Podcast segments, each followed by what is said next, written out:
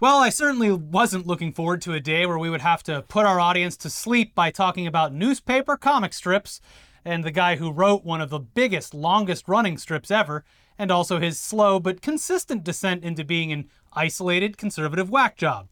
But over the weekend, Dilbert creator Scott Adams finally went a bit too far with his brand of conservatism when he advocated for the separation of races in America. Just a bit too far. Uh, I guess a smidge too far, yeah. So we'll tell you exactly what he said in a few seconds, but we're also working against a content algorithm with no rationality when it comes to reporting the news versus actively spouting off overt racism, uh, even if it's attributed to someone else. Yep, we love it, don't we, folks? But yeah, you might be wondering the Dilbert guy said what? The Dilbert guy? The guy who made a cartoon centered entirely around office workers' banal interactions with each other and management? That guy's a nut job? Oh, my sweet summer child. Dear viewer, this has been happening for uh, quite some time, actually. Uh, it's like if you have it's if you somehow hadn't seen any of Russell Brand's content in like I don't know half a decade or so, and you're now checking in on him, and you're somehow surprised to see him rubbing elbows with the likes of Donald Trump Jr. and Kimberly Guilfoyle. Wait, that also happened? Yes. it was a gradual uh, sort of thing, and uh, yeah, it would seem pretty jarring if you were just tuning in Yeah. all of a sudden. But yeah, Scott Adams has been pretty vocal about his descent into conservative hell for quite some time now, with the big shift in tone aligning with the rise of Donald Trump as a political figure. Adams went head over heels for Trump and has been parroting and, in a lot of cases, creating far right talking points ever since. Hell, three years ago, he said that the Dilbert TV show was canceled back in 1999 because he was white. Despite being quoted in the years after the show's cancellation, uh, saying that it was the result of low viewership and poor management. Nope. They canceled the show because it was too white. Also, yeah, it's like the poor management thing. It's like, okay, well, use that in the Dilbert comic. That's what you're good at, Yeah. talking about bad management. This is going to be great for the comic strip. It is especially weird. Like, Dilbert is a very like. You could almost, uh, you know, say like pro-labor uh, strip Yeah. in some ways. It could be interpreted that way. Clearly, that would be a subjective interpretation. But yeah. like, well, it also like it's, it's, it's, it was always it was always a comic strip about how like CEOs are fucking idiots. Yes. and like, it's just it's weird. just dealing with those on office interactions. But again, it's like this guy obviously, well, I don't know, but seems to be clearly a completely different person than the Scott Adams of the 1990s, or maybe that was always there and it just kind of got, uh, you know, ratcheted up a bit. I but believe this can all be uh, explained in large part uh, with the same reason that you can explain a lot of these sorts of things. Um, I believe Scott Adams has had multiple expensive divorces. Okay, well, that in might the, be it, in the past like decade or so. I think that probably uh, yeah. Well, as divorce energy. as of the time that we filmed this episode, there is still no word on whether or not his first foray into the food business, the Dilberito, Oh shit! was ultimately not successful for the same reasons. I mean, it probably was. what is this white man burrito? This fucking sucks. Why is Dilbert from the newspaper? Why is Dilbert from the newspaper trying to sell me a burrito? Yeah, he might have something there with this one. But uh, while looking into the Dilberito, which is a complete tangent, it was just interesting. We did find a few of the same trends consistent with his particular brand of victimhood. Most notably, that uh, he claimed a mysterious group was secretly out to get him. In the case of the Dilberito, which was a vitamin packed meatless burrito, Oh, sounds woke to me. Adams claimed that, quote, rival food makers surreptitiously sent agents into stores to bury it on the back of shelves. Yeah, I'm sure that's that's what happened. Yeah, so politically, the dude has been all over the place. And at one point being head over heels for former President Bill Clinton, and then later describing himself as left of Bernie Sanders. It, it is a, a fact of life that uh, anytime someone says that they are to the left of Bernie Sanders, the next thing that's going to come out of their mouth is going to be some of the most like Yeah. reactionary fucking right wing shit you've ever heard. by the by left of Bernie Sanders, they mean all the way back around. Uh, so yes, the the hitching his wagon to Donald Trump was a decision that uh, he would go on to say hurt him both financially and personally, saying that his number of friends had decreased by seventy five percent. so he had uh, he had four friends and now he's got one. Maybe. Uh, he also claimed that uh, if Joe Biden won the 2020 election, that Republicans would be hunted for sport. Uh, this, this is alongside the constant parroting of the same types of talking points that you would find on a channel like OAN. Not UPN. That's the one that kicked him off the channel. yeah, UPN's the racist one. Uh-huh. So yeah, around the time Trump became president, Adams split his time between Dilbert and a new podcast venture where he was joined by a laundry list of right-wing pundits, COVID conspiracists, climate deniers, and even elected officials like Matt Gaetz, who also falls into All of all the previous categories. All that is to say, this guy's been telling you who he is for a long time, and that was all well and good for the publications who ran his comic strip because, um, well, it's one of the longest running strips still in active publication, and this is the comic strip business, guys. Like, There's not too much to go around here. Uh, this is a these, he's a monument to what you can do with a newspaper and some print. Right, look at that. Uh, so yeah, it's a it's a comic strip about a guy who's living through the cliches of an office job, the bosses, the coworkers, everything. It's always been generally harmless satire about something that a majority of newspaper readers can relate to, and one of those things that the general population wouldn't immediately tie to its creator because, well, he's just not really a huge household name. In fact, we kind of just assumed that. He licensed the Dilbert thing away a long time ago. Yeah, why would you need to write this? yeah, he was still sitting down at the fucking drawing desk every day, cranking out a new Dilbert. It, it, admittedly, in old interviews, specifically because I, I read because it was fascinating to me about the Dilberito. Uh, the, admittedly, in old interviews, just like, yeah, I don't know, I crank out these Dilbert things like first thing in the morning, and I have nothing to do with the rest of my day. Man, So he's also like the first. He was notable because he was like the first comic strip artist to like just get paid like crazy money. yeah, Uh, yeah, like he's been rich since the the '90s. the one of the one of the things that he ended up doing was like running a restaurant, and after a few months, the restaurant was uh, they were told to only play the Dilbert TV show on the TVs at the bar and stuff like that. Weird stuff. Anyway, yeah, recent reports indicate that he did start bringing in his more divisive viewpoints into the writing of the comic strip itself, Yeah. though we wouldn't know because we're not 60 years old. We haven't intentionally bought a paper newspaper and turned to the comic strip pages to see what Dilbert's up to in, I don't know, I guess ever. We've never done that. we did have a Dilbert uh, daily desk calendar at the That's old office. that's the one thing that, that I, I, I kind of about. enjoyed it. I was like, ah, ah good, uh, go. good one, Dilbert. You know what? Uh, what's Gary Larson up to? I Yeah. think he brought back Far Side a while ago, and as far as I know, Gary Larson not currently racist. Although I I don't know well, the good thing is those whether- cow tools. He never explained the cow tools, Whether or not he is or he isn't, he's keeping his mouth shut. Yeah. So, but he's still silent on those cow tools and how they're used. Cow tools. Anyways, I'm not sure how many people actually read his newspaper comics at all. I would just assume that he lived off of whatever money was coming in from those tiny little desk calendar things that everyone in every office seemed to have. I just assumed Dilbert was the male Cathy. Yeah. Oh shit, we're losing anyone under 40 years old again with So these guys, references. Cathy is a uh, she's a you know a, a spinster in the age of the working woman. Mm-hmm. Um, she uh, so she connects with the you know it doesn't matter. I'm not. I, all I know is like all, all my old teachers used to have Cathy strips like up on the board next to them. yeah, because I can relate, yeah. specifically art teachers. Oh yeah. But anyways, that long intro was just to give you the very unsurprising backstory of Scott Adams instead of just launching into this all of the sudden shocking story. And like we said, this is all probably pretty confusing and pointless to anyone under the age of 35 or so. That might even be a bit generous. Yeah, Dilbert? Scott Adams? Huh? But yeah, a dude went mask off during a recent podcast and said that white people should stay the fuck away from black people. Something he's definitely thought for a while It's not really something that slips out. uh, but also felt empowered to uh, go public with after seeing the results of a recent poll of a thousand people put out by a traditionally conservative group, taking it even further than the authors and contributors to the poll could have ever imagined. Uh, so here's the San Francisco Chronicle with more on this. Adams, a Bay Area resident, what? Okay, made the offensive comments on his Real Coffee with Scott Adams video show after erroneously concluding that a poll had found nearly half of all blacks are not okay with white people. He was referring to a recent Rasmussen Reports survey of a thousand American adults who were asked whether they agreed with the statement, it's okay to be white, a phrase the Anti Defamation League has labeled as hate speech. The phrase was circulated in a trolling campaign in 2017 by members of the controversial online forum 4chan, in which flyers with the slogan were posted, with originators assuming liberals would respond negatively, thereby proving they did not agree with it, according to the ADL. White supremacists who had used the phrase long before the trolling campaign quickly promoted it, adding their website links to flyers or combining the phrase with white supremacist language or imagery, the ADL said.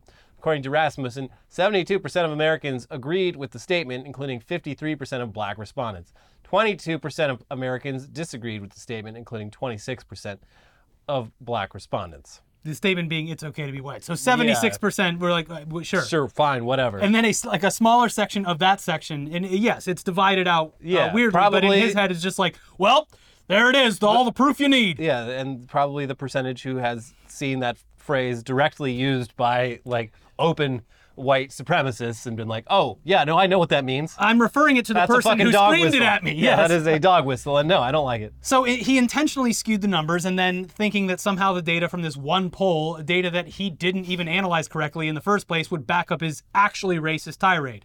The article continues If nearly half of blacks are not okay with white people, according to this poll, not according to me, according to this poll, uh, that's a hate group, Adam said on his show.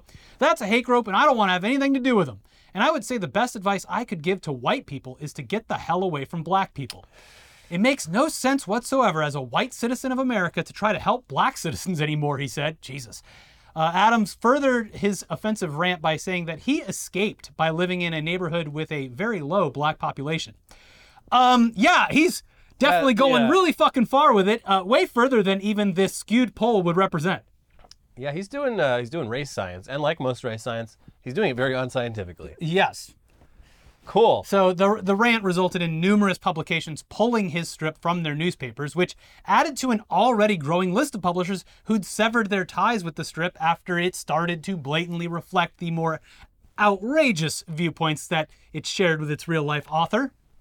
Bro, this is a power vacuum in the, the comic strip page that the newspapers haven't seen in like a generation. What's gonna come? What's gonna take the place of Dilbert? I don't know if Family Circus is still in, uh, in circulation, but uh, they're going to hit it with some real white nationalism soon because it was already a pretty heavily Christian strip. Yeah, and it's in a circle for some It's reason. in a what circle. Are you doing? What is It's- this? Why, yeah, I like my comic strips like this, not Is, like this. Is Mutts still in there? That's something that was in there as a kid. they should bring back Dick Tracy. That's the thing. Dick Tracy, as written by Warren Beatty. Yeah. There we go. All right. Anyway, it is funny to see a bunch of articles about dropping this comic strip with plenty of publishers remarking, "Oh, we dropped that dude a while ago for shit that wasn't even as outwardly racist as this latest rant." Yeah. we saw this coming actually. yeah. I think we deserve a pat on the back.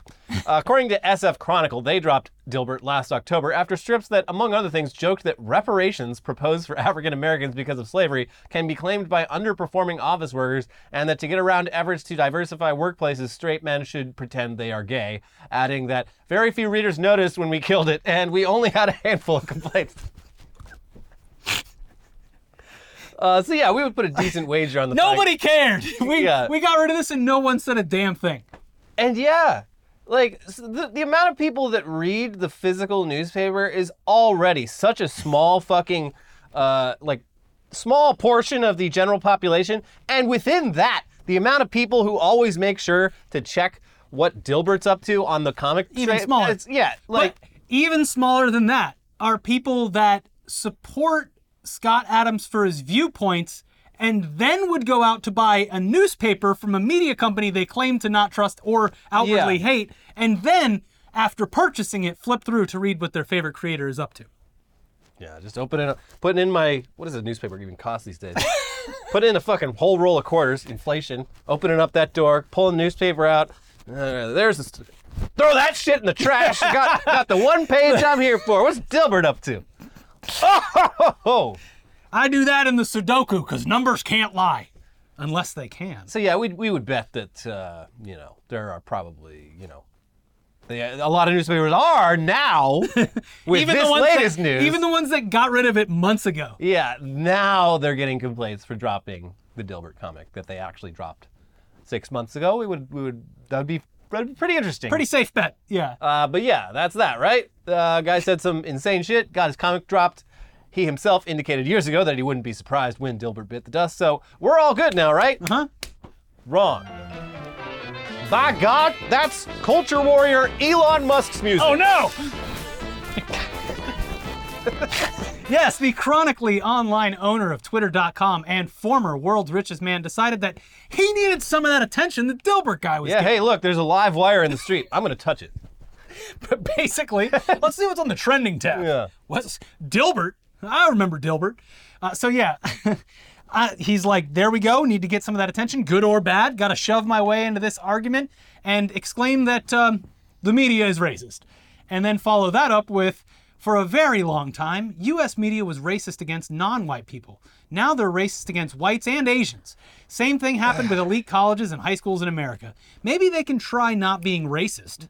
You can't just fucking say that and not back it up. That is a fucking insane thing to say. Yeah, the is- media is racist against white people. It's insane and it's not true and is among a lot of other issues popping back up right now, a rehash of the same talking points that resulted in a Donald Trump presidency. This is the same shit that happened with like Pepe the Frog, and it preys on the hopelessness and problems of a younger generation. You give them broad and easy statements to explain away why their life is hard or why they can't find partners or whatever it is. It gives them something to blame without having to reflect on themselves personally at all. It's a tried and true tactic, and this isn't new either. Then again, why the fuck would you believe anything the world's richest man has to say, especially when he was tweeting furry porn hours before his support of Dilbert? It's all chaotic and, and very frustrating. He's got people online puffing their chests out and exclaiming, maybe no one should be racist. As if we didn't just get through three years of all lives matter arguments from the very people who absolutely do not believe that to be the case. So, if you need that boiled down into simpler terms, just ask yourself why the, the hell the guy who draws Dilbert is going on lengthy ranks, rants about race relations in America. Yeah. Again, another thing that uh, that Larson guy and uh, the the Uh, Calvin and Hobbes. Calvin guy, yeah. I don't know what they think about race in America, and that's good. I believe uh, the Calvin and Hobbes guy, Bill Watson, is that his name? Uh, is actually releasing something new at yeah, the end of the he's year. got a new book coming out. Uh, and it says the media is racist, right? When you turn uh, turn the first yeah, page. yeah, I mean, I'm I'm with Laura Ingraham on this. Uh, shut up and cartoon. yeah. Anyway, as far as being canceled or whatever, this this guy got millions of views on his complaint tweet where he promotes his still active podcast and promises more Dilbert than you could ever ask for over at his subscription site. Put the quarters in the website this time. I need my Dilbert. So he'll be fine. Plus, he's probably got decades of desk calendar money. Yeah. Those calendars, they They're everywhere. they'll never not sell. Mm-hmm. So let's pivot away from all that shit and throw in another wild story that has nothing to do with the United States so far. Mm-hmm. A new cryptid sighting just dropped, and this time it was confirmed by none other than the president of Mexico, Andres Manuel Lopez Obrador, AMLO, who posted a photo of an elusive elf like creature based out of local folklore to his official government verified Twitter account. The translated tweet from Mexico's president reads as follows I share two photos of our supervision of the Mayan train works. One, taken by an engineer three days ago, apparently from an alux. Another by Diego Prieto of a splendid pre Hispanic sculpture in Ekbalam. Everything is mystical. So an alux is like, uh, it's a Mayan elf. Yeah, I guess Sort of creature? It's like a well, I'll describe it in a second, but it's about knee high.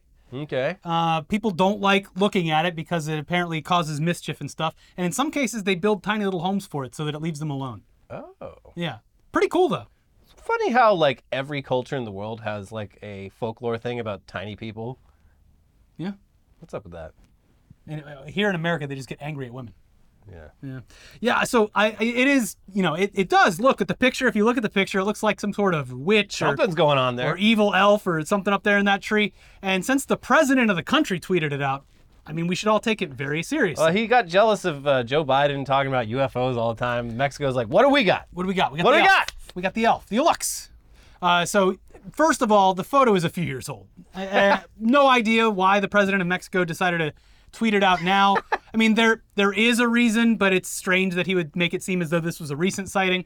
Uh, we assume that someone close to him found the photo and became he became obsessed with it. Like, look, people are going to want to see this. Yeah. Also, we love cryptids. They're fun to believe in, and it's generally harmless of a pastime to be involved in unless people try to start hunting what they think are cryptids and Yeah. actually harm a normal living creature that they've mistaken for a little wood elf, I guess. Just a little guy. That would be bad and also unsurprising. Don't do that. Anyways, the responses to the president have been a mixture of what? Or, sir, that's a raccoon with trash on its head. or any number of people who are convinced that their local woodland is now and has forever been filled with Mayan elf spirits.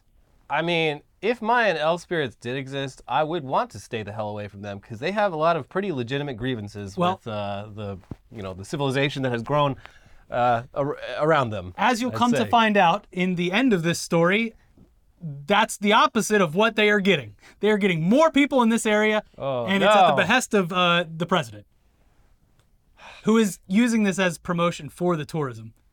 to like southern Mexico. Leave that. Leave these people alone. they. ah, come on. Anyway, yeah, the photo is old, so it's not like this is a recent sighting.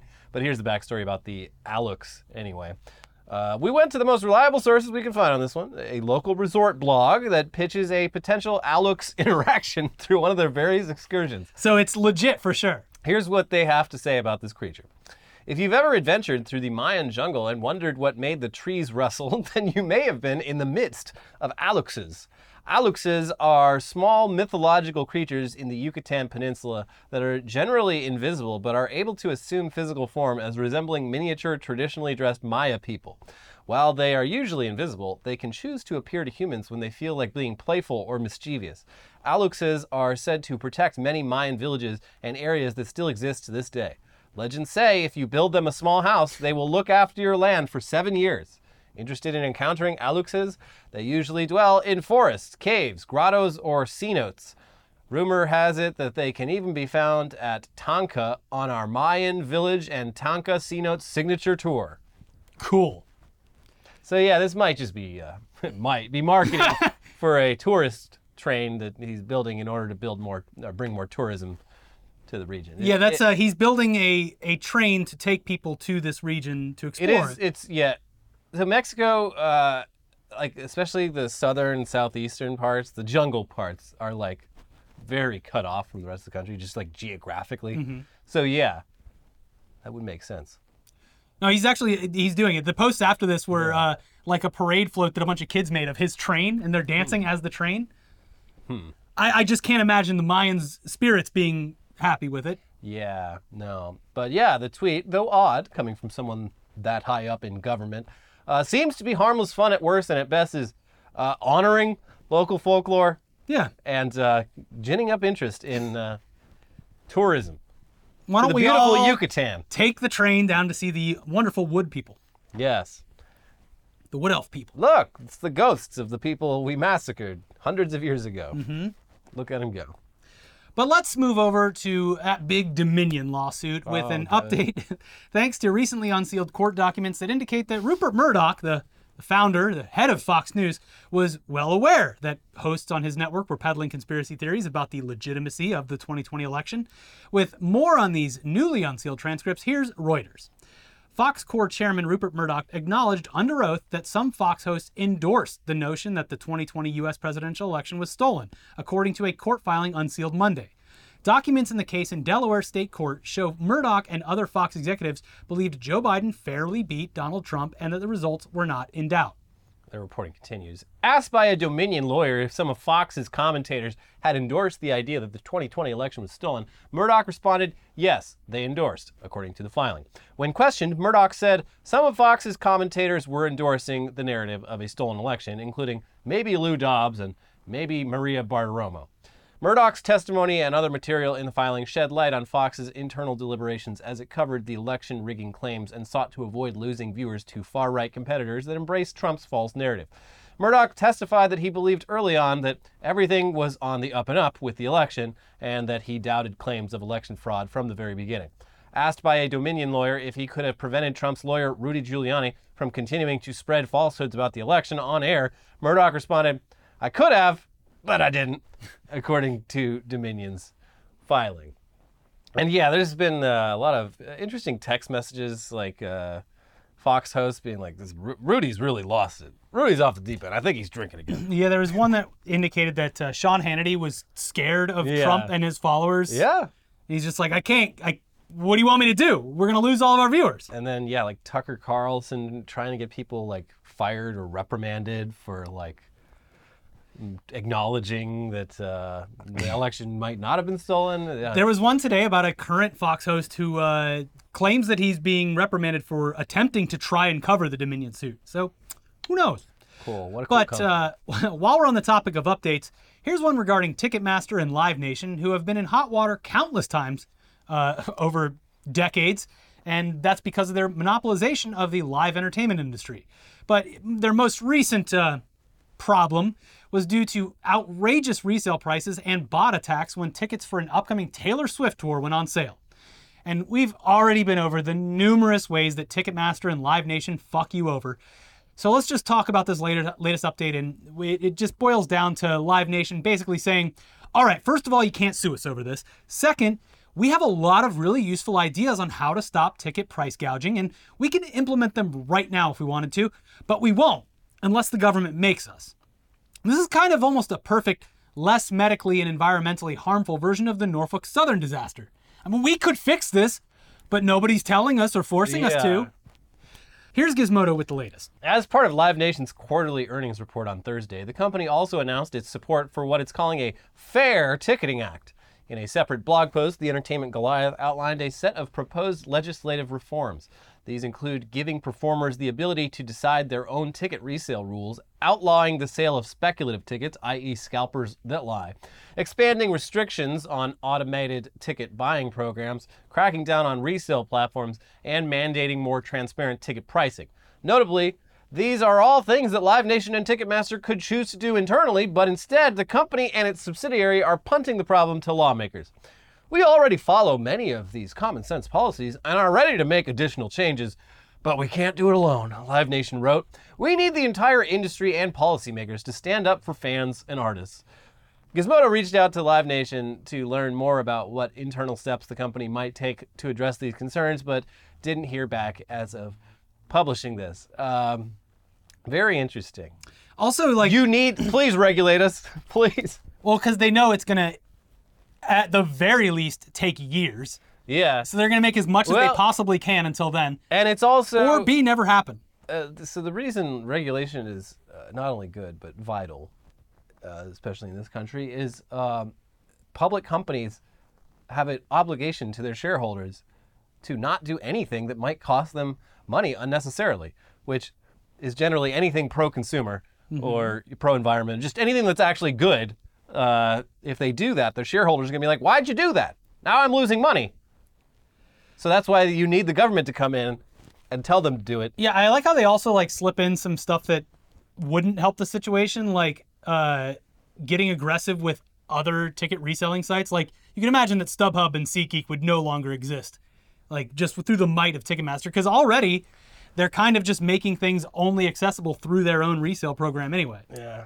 Anyway, they add that the day this policy was released on their blog, it was attached to their quarterly revenue disclosures, which were a record breaking $16.7 billion in revenue, up 44% from the pre pandemic benchmark of 2019. So I think they're doing all right. Yeah, I think, I think that they got could- some money to spare, probably. Yeah, Um, yeah, it sounds like they could uh, not do all the bullshit they're currently doing and still, uh, still do okay. But what do I know? But finally, today, if you want a taste of things to come for the world of AI hype and quarterly earnings reports, Hey, we love we love quarterly earnings, don't we, folks? look no further than Nvidia's latest earnings report, which skyrocketed their stock after they hit all the right notes in their investors' call Yes. relating to AI and its products. Here's Insider. The stock surged as much as 15% in Thursday trades, adding $79 billion in value to the company's market capitalization.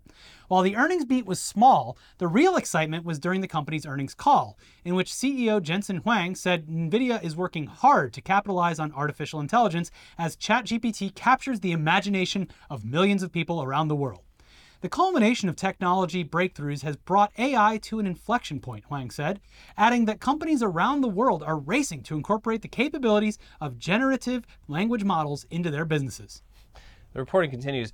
They add the computing power necessary for a company to adopt in house AI capabilities is enormous. And that's where NVIDIA's new service offering comes in. Dubbed DGX Cloud, NVIDIA is offering an AI supercomputer accessible to its customers via a web browser. The company partnered with various cloud providers, including Microsoft, Google, and Oracle, to launch the service.